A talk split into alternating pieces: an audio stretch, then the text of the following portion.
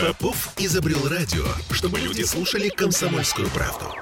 Я слушаю радио КП и тебе рекомендую.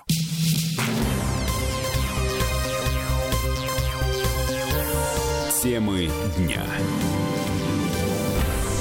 Ну, а здесь мы возвращаемся к трагической и странной истории об отравлении сульфатом бария в диагностическом центре Насикейроса. Во-первых, число жертв продолжает расти. А во-вторых, появляются вопросы уже не только к руководству этого медицинского учреждения, но и к компании «Нева Реактив», которая поставляла диагностическому центру не только медицинские препараты, но и химические реактивы. Это Олеся Крупанина. И я Дмитрий Делинский. А для начала давайте вспомним, э, что, собственно, случилось. В последних числах января в реанимацию Боткинской больницы попали 4 человека с симптомами тяжелого отравления. Трех из них э, спасти не удалось.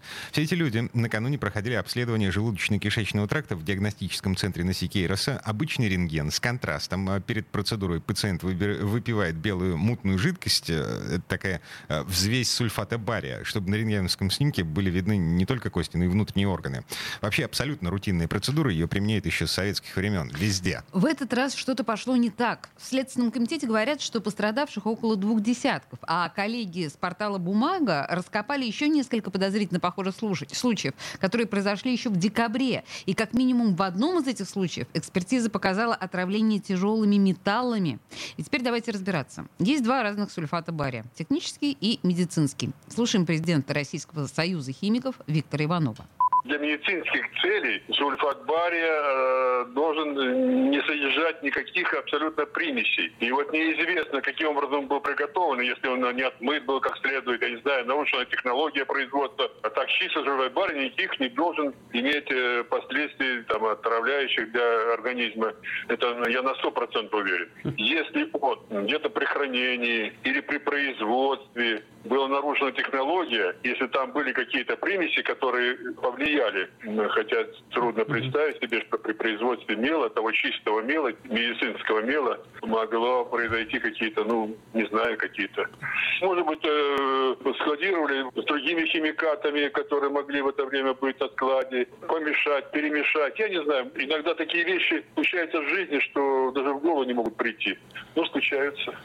На самом деле у Следственного комитета сейчас основная претензия не к производителям, к фирме Нева Реактив, а к покупателю, к диагностическому центру Насекирос, а точнее к его главврачу Евгению Попову. Его еще на прошлой неделе арестовали по обвинению в причинении смерти по неосторожности. Претензия такая. Господин Попов утвердил закупку вещества под названием барий сернокислый 0.10 H2O на проценты Угу. Я не, не понимаю, как это переводится, расшифровывается. Но... Так или иначе, это вещество не включено в госреестр лекарственных средств. Это технический сульфат бария. То, что прочитал Дима, это одна десятая процента э, H2O. Да? А для рентгена должна использоваться другая история, другой препарат.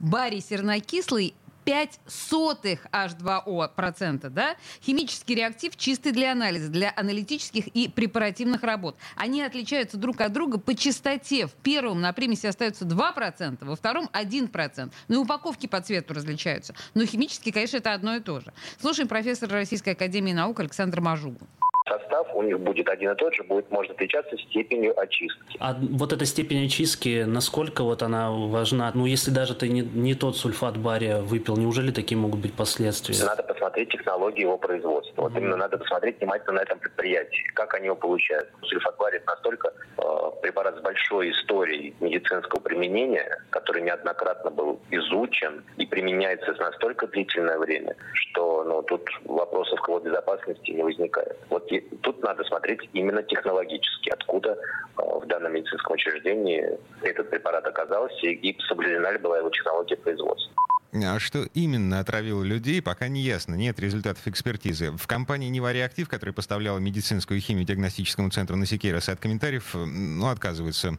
Но очевидно, что центр по какой-то причине купил технический препарат, и в нем было что-то такое, какая-то такая примесь, что в отличие от сульфата бария, она растворилась в желудке и впиталась в кровь. А, ну еще раз напомню, технический сульфат бария и медицинский сульфат бария, химически это одно и то же. Но процентовка разная. Процентовка на примеси.